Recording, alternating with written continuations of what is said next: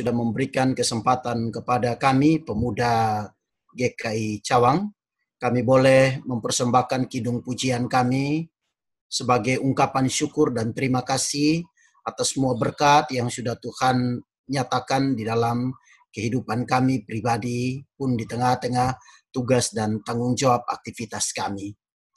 Sekarang kami mau belajar daripada kebenaran firman-Mu, seturut dengan apa yang sudah diseringkan dari tema hari ini forgiveness.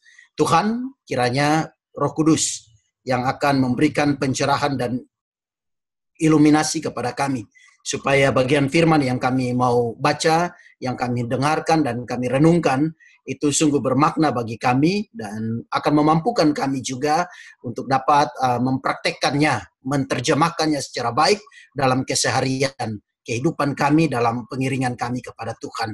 Pakai hambamu untuk dapat menyampaikan, memberitakan firman Tuhan ini secara jelas. Ini doa kami Bapa, kami sambut pembacaan dan pemberitaan firman ini di dalam nama Tuhan Yesus Kristus. Amin. Ya, tema kita sore hari ini adalah forgiveness dan saya pengampunan dan bagian firman Tuhan yang mau saya pilihkan bagi kita dari Injil Matius pasal 18 ayat 21 sampai dengan ayatnya yang ke-35. Injil Matius pasal 18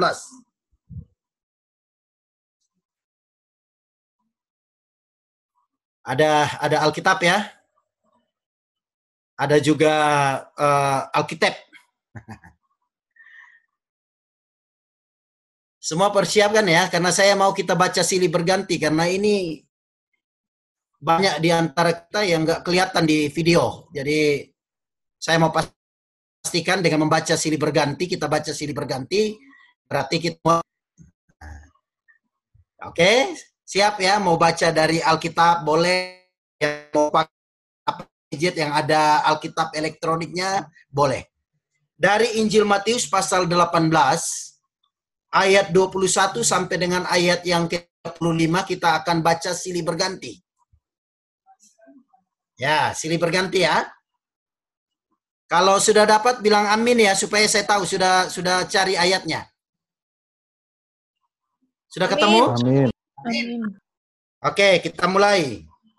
Perumpamaan tentang pengampunan ayat 21.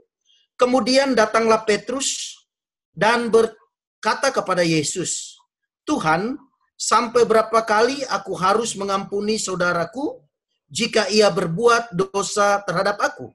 Sampai tujuh kali?" Silakan.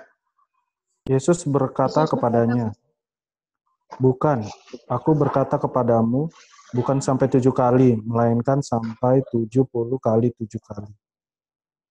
Sebab hal kerajaan sorga seumpama seorang raja yang hendak mengadakan perhitungan dengan hamba-hambanya. Setelah ia mulai mengadakan perhitungan itu, dihadapkanlah kepadanya seorang yang berhutang sepuluh ribu talenta. Tetapi karena orang itu tidak mampu melunaskan hutangnya, Raja itu memerintahkan supaya ia dijual beserta anak istrinya dan segala miliknya untuk membayar hutangnya.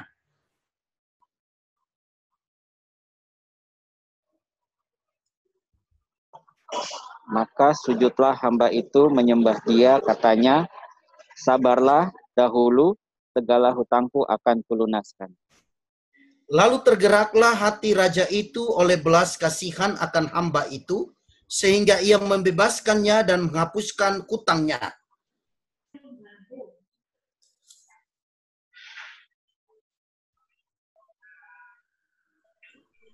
Tetapi ketika hamba itu keluar, dia bertemu dengan seorang hamba lain yang berhutang seratus dinar kepadanya. Dia menangkap dan mencekik kawannya itu, katanya, bayar hutangmu. Maka sujudlah kawannya itu dan memohon kepadanya, sabarlah dahulu, hutangku itu akan kulunaskan. Tetapi yang menolak, yang menyerahkan sampai sampai Melihat itu kawan-kawan yang lain sa sangat sedih, lalu menyampaikan segala yang terjadi kepada tuan mereka.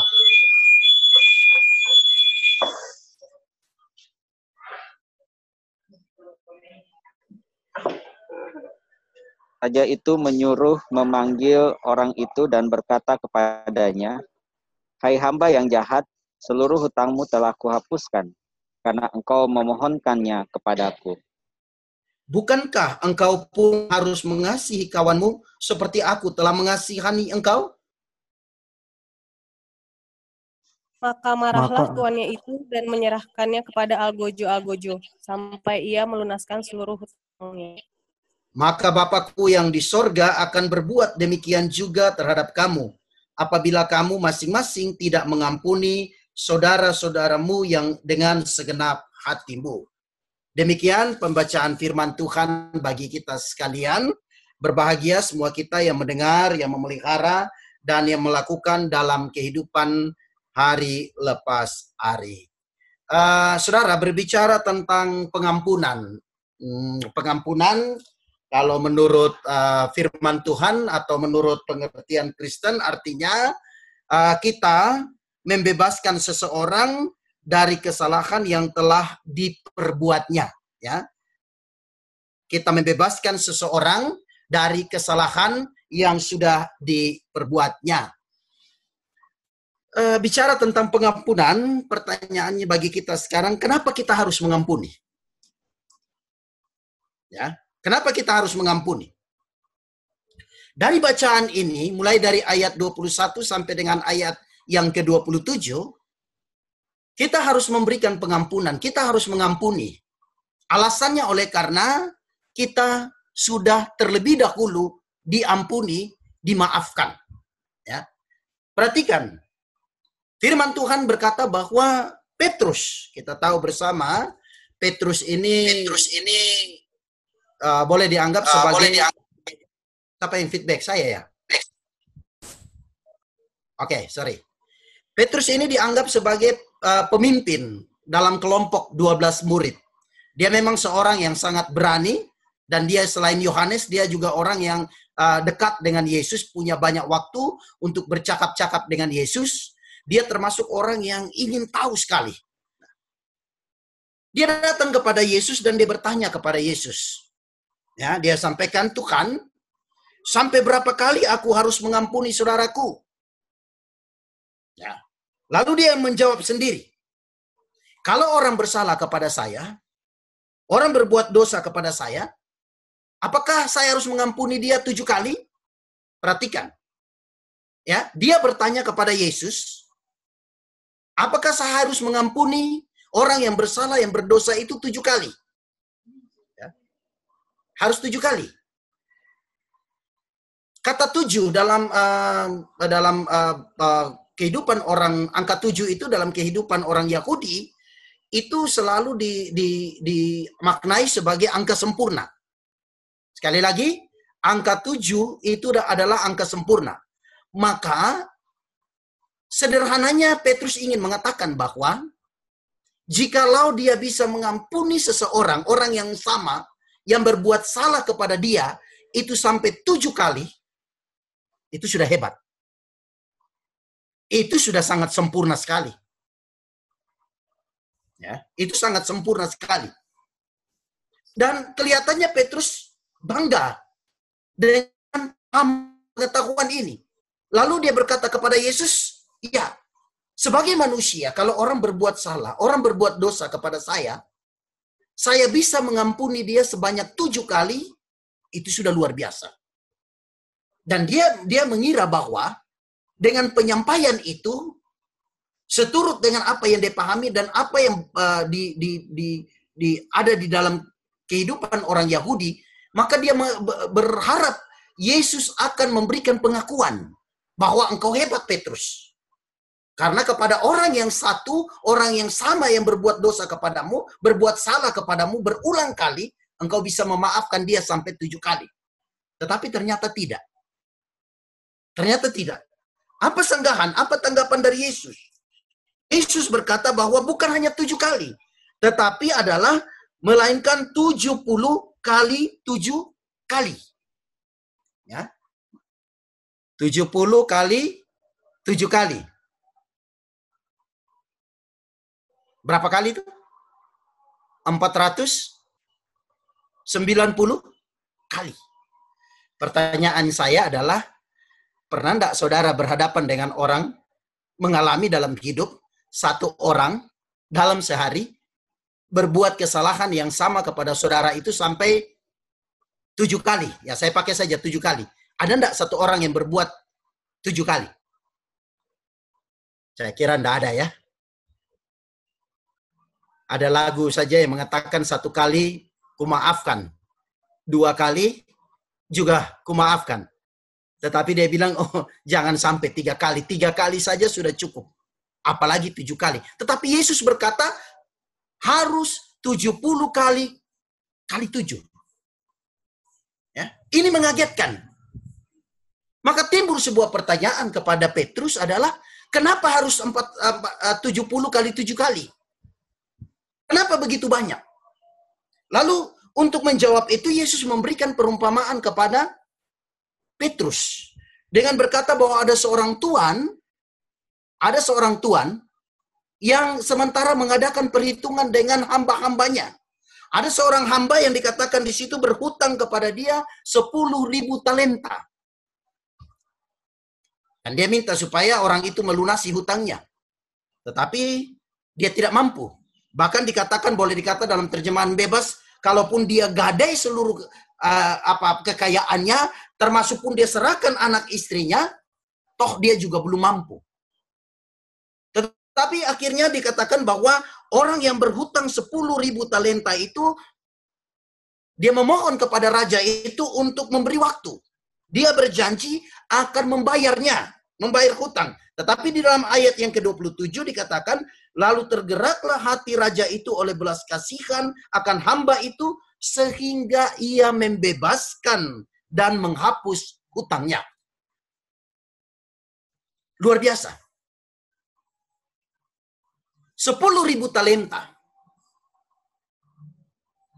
Itu bukan nilai yang kecil. Nilai yang sangat besar pada waktu itu. Sangat besar sekali. Dia tidak mampu membayarnya.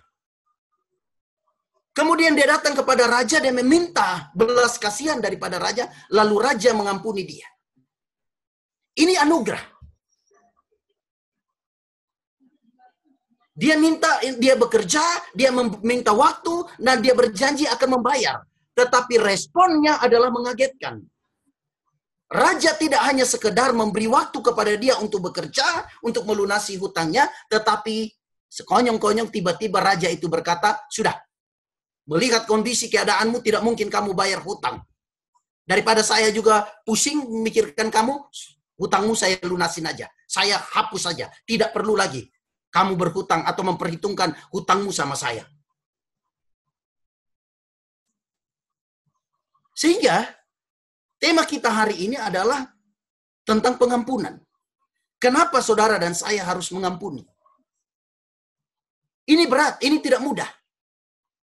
Tetapi kita harus mengampuni oleh karena saudara dan saya itu sudah diampuni oleh Tuhan. Kita tidak berhutang materi kepada Tuhan. Sama seperti di dalam kisah hamba yang berhutang materi kepada raja tetapi kita berhutang sesuatu yang tidak bisa kita bayar. Saya sekali lagi mau katakan kepada kita semua. 10 ribu talenta, kalau orang ini kerja mungkin perlu puluhan tahun, tapi dia masih bisa bayar. Ada masalah dalam hidup saudara, kita bisa selesaikan. Tadi, uh, apa tadi, Kak Yohana ya, Kak Yohana sudah juga share tentang pekerjaannya, ada juga tadi si siapa uh, Boru Simanjunta tadi yang juga sudah uh, bicara tentang uh, uh, dengan ada acara dengan keluarga. Tetapi sayang di intinya dia tidak bisa ikut dan uh, uh, merasa bahwa ada sesuatu yang kurang pas, kurang strike karena justru pada acara intinya dia tidak hadir karena terburu-buru juga. Dan kita semua punya masalah, kita punya persoalan tetapi saya mau katakan bahwa semua masalah, semua persoalan kita bisa diselesaikan. Tidak ada masalah di dalam dunia ini yang tidak bisa diselesaikan. Hanya satu masalah yang tidak bisa diselesaikan oleh manusia, yaitu masalah dosa. Ya. Masalah dosa tidak bisa diselesaikan oleh manusia. Mau diupayakan seperti apa pun tidak bisa. Setelah manusia Adam dan Hawa jatuh ke dalam dosa, keturunannya berusaha untuk memperbaiki menjalin kembali hubungan dengan Tuhan sampai kita masuk di dalam kitab Kejadian pasal 11. Manusia pada zaman itu membangun uh, menara yang disebut dengan menara Babel itu supaya mereka bisa berhubungan dengan Tuhan tetapi pada akhirnya tidak bisa. Masalah yang tidak bisa diselesaikan adalah masalah dosa. Dan ngeri ya. Menurut kesaksian kitab Roma, upah dosa adalah maut. Upah dosa adalah kematian yang kekal. Manusia tidak bisa. Mulai perjanjian lama orang mempersembahkan korban bakaran kepada Tuhan, tetapi itu juga tidak bisa. Berlanjut terus. Akhirnya Yesus Kristus diutus ke dalam dunia ini. Kematian Tuhan Yesus di atas kayu salib menjadi satu-satunya jawaban satu-satunya jalan untuk saudara dan saya kita ini mendapatkan pengampunan daripada Tuhan. Beres masalah kita. Kita bukan lagi orang-orang yang berhutang. Tidak perlu lagi takut, tidak perlu lagi bermasalah dengan diri sendiri. Karena di atas kayu salib Yesus berkata, sudah selesai. Apa pun masalah, apa pun persoalan, apa pun beban daripada saudara sudah diselesaikan oleh Tuhan Yesus. Sama seperti dengan cerita yang dalam Injil Matius ini. Orang yang ber, berhutang 10 ribu talenta ini dikatakan bahwa semua beres. Tidak ada masalah lagi. Itu dia mendapatkan sebuah anugerah. Sesuatu yang cuma-cuma. Dia minta waktu untuk dia bisa bekerja dan melunasi, tetapi sekarang Tuhan bilang tidak perlu. Hutangmu sudah lunas. Saya sudah mengampuni kamu. Sama seperti sekarang ini. Saudara dan saya kita sudah diampuni oleh Tuhan. Jadi, kenapa kita harus mengampuni?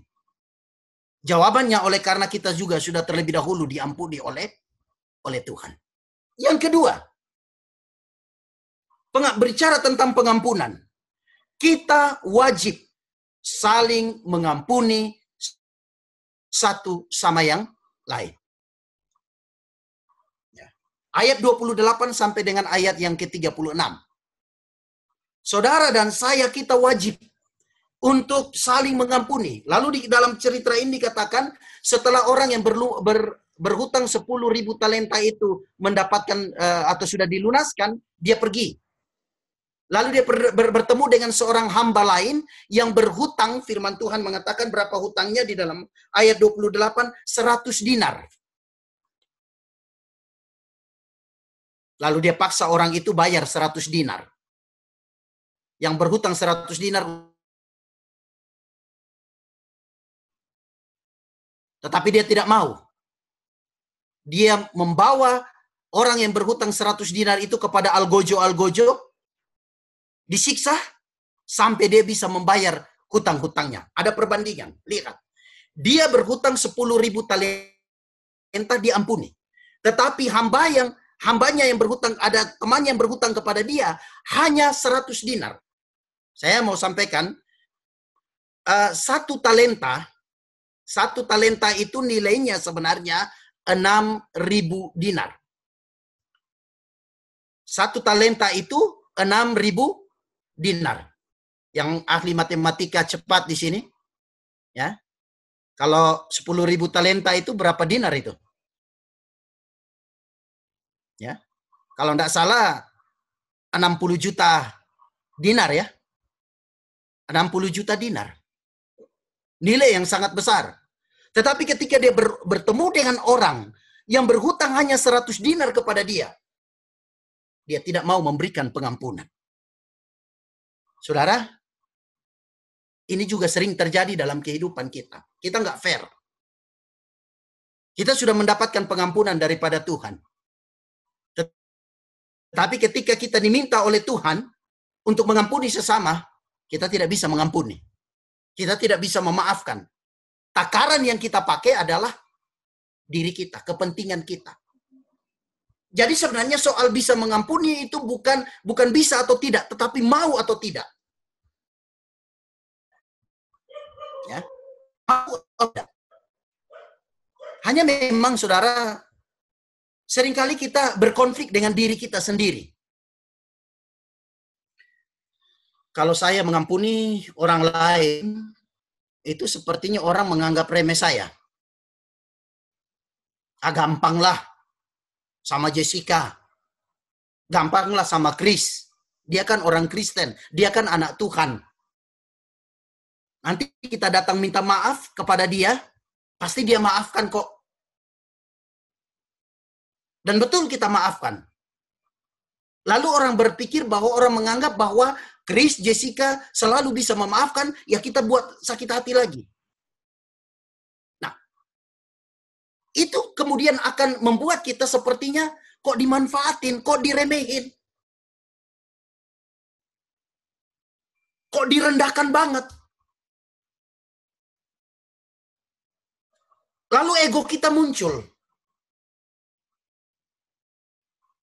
Kita melupakan bahwa perintah Tuhan adalah supaya kita juga melepaskan pengampunan kepada orang lain, apa pun masalahnya, apa pun soalnya. Memang tidak mudah.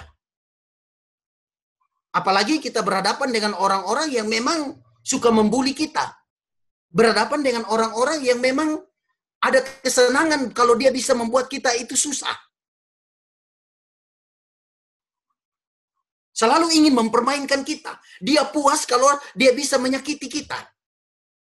Dia puas kalau dia bisa membicarakan, menjelekkan kita.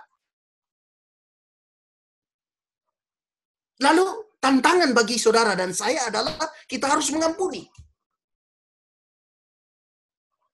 Kemudian akan timbul pertimbangan-pertimbangan dalam diri saya. Loh, kalau begini, bagaimana saya harus bersikap? Kalau saya terus mengampuni dia, saya semakin diremehkan. Saya semakin tidak diperhitungkan. Lalu kita mulai berpikir untung rugi. Saudara, mengampuni tidak bicara tentang untung rugi. Ini perintah Tuhan.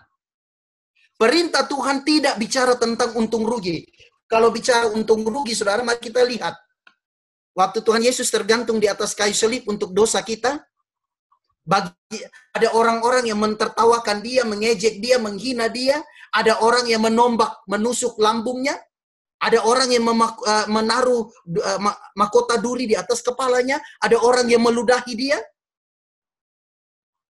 Tetapi dari atas kayu salib, perkataan pertama yang diucapkan oleh Tuhan Yesus dari tujuh perkataan salib adalah Yesus berkata begini, Ya Bapa, ampunilah mereka sebab mereka tidak tahu apa yang mereka perbuat. Kalau saudara dan saya, tema kita, tema bulanan, eh, tema bulan ini dari pemuda adalah berdampak, hidup kita berdampak bagi sesama. Supaya hidup kita bisa berdampak kepada orang lain, terlebih kepada orang yang belum percaya kepada jangan coba jangan kita mulai menghitung untung ruginya. Jangan ego kita yang mau dimunculkan. Belajar daripada kerendahan hati Yesus. Dalam kondisi yang sangat sakit sekali, dalam posisi yang tidak menguntungkan sekali, dia sangat menderita, tetapi keluar perkataan begitu agung, Yesus berkata, "Ya Bapa, ampunilah mereka sebab mereka tidak tahu apa yang mereka perbuat."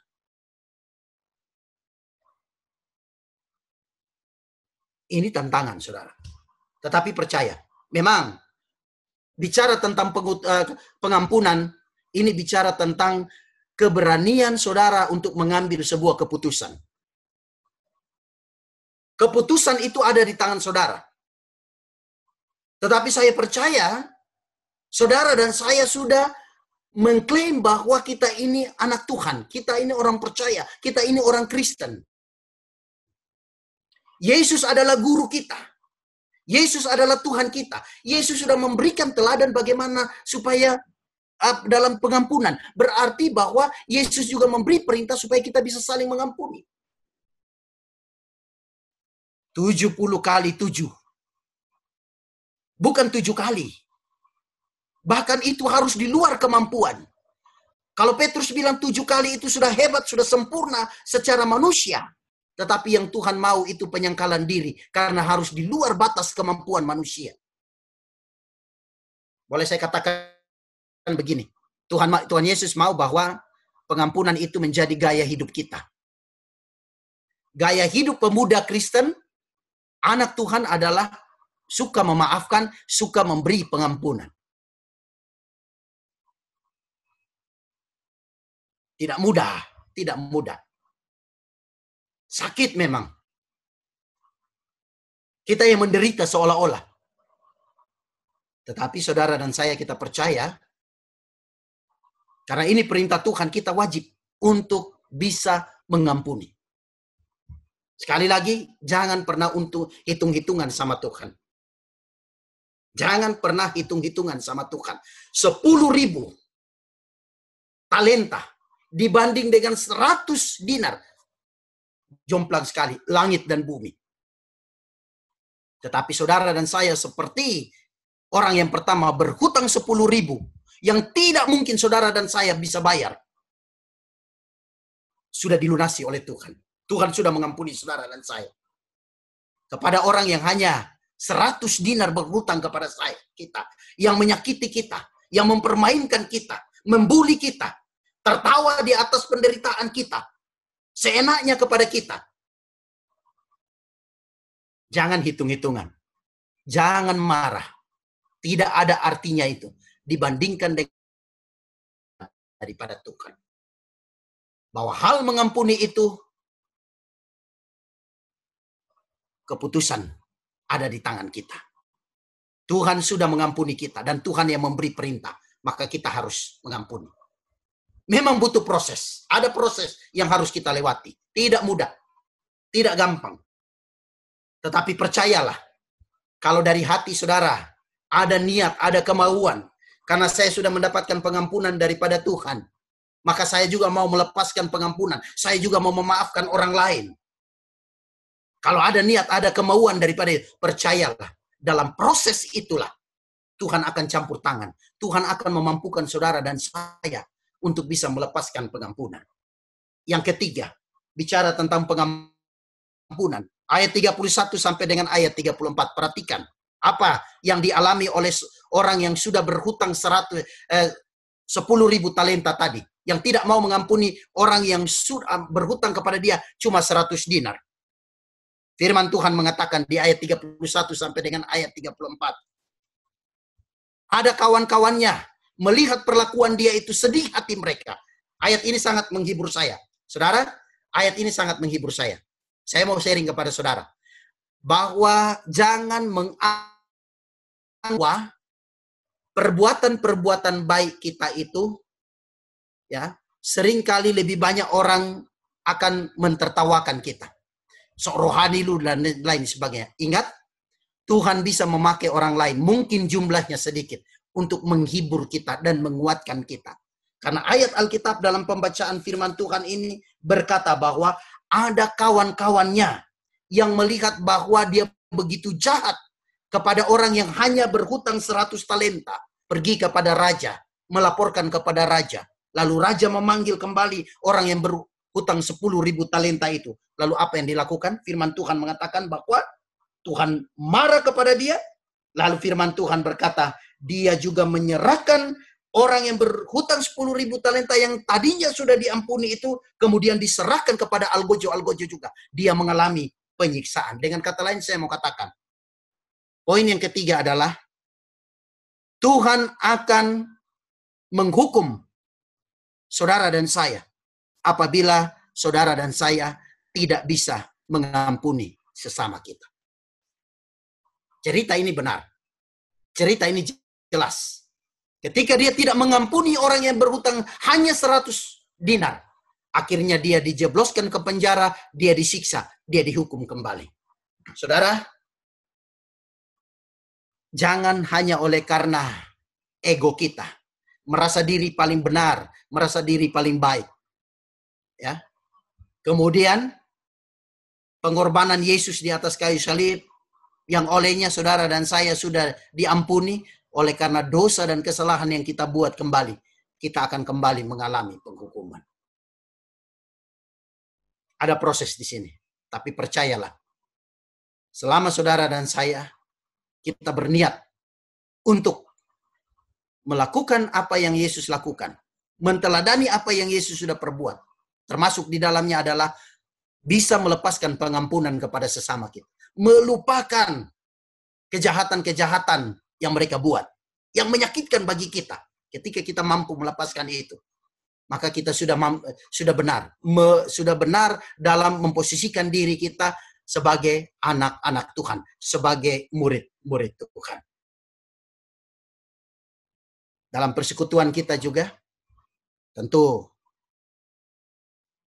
mungkin ada teman-teman yang tanpa sadar, ataupun mungkin juga dengan sengaja, sering kali menyakiti hati kita. Saat ini, diminta komitmen kita. Saya dan saudara sudah dilepaskan, sudah diampuni oleh Tuhan. Dosa yang tidak mungkin saudara dan saya bisa selesaikan, sudah diselesaikan oleh Tuhan. Masakan kita tidak mampu melepaskan pengampunan, memaafkan saudara-saudara yang sudah berbuat salah kepada kita. Jangan merasa rendah. Jangan merasa bahwa saudara tidak ber, dibuat tidak berdaya. Ingatlah, bahwa kebenaran itu pasti akan muncul. Tuhan bilang dalam Injil Matius, jangan menghakimi, karena penghakiman itu bukan hak kita. Kalau orang lain menyakiti kita, lalu kita sudah melepaskan pengampunan, dia terus menyakiti kita, dia terus mempermainkan kita, dia suka-suka terlalu melakukan itu, Tuhan tidak tutup mata. Pembalasan Tuhan jauh lebih berbahaya daripada pembalasan kita. Ketika kita membalas apa yang diperbuat, kita sudah mengambil haknya Tuhan. Tetapi ketika kita tidak membalas, kita melepaskan pengampunan, kita memberikan tempat untuk Tuhan yang melakukan keadilan, menunjukkan keadilannya kepada kita sekalian. Dan kita tidak berdosa di dalamnya. Saya kira itu renungan firman Tuhan dari tema yang sudah diberikan kepada kita. Supaya pemahaman ini akan menolong saudara dan saya. Bisa hidup berdampak bagi orang lain. Orang Kristen berbeda. Orang Kristen punya ciri khas. Orang Kristen sebagai pengikut Kristus mampu untuk uh, melepaskan pengampunan bagi sesamanya. Tuhan Yesus memberkati kita. Tuhan Yesus memberkati firman-Nya. Amin.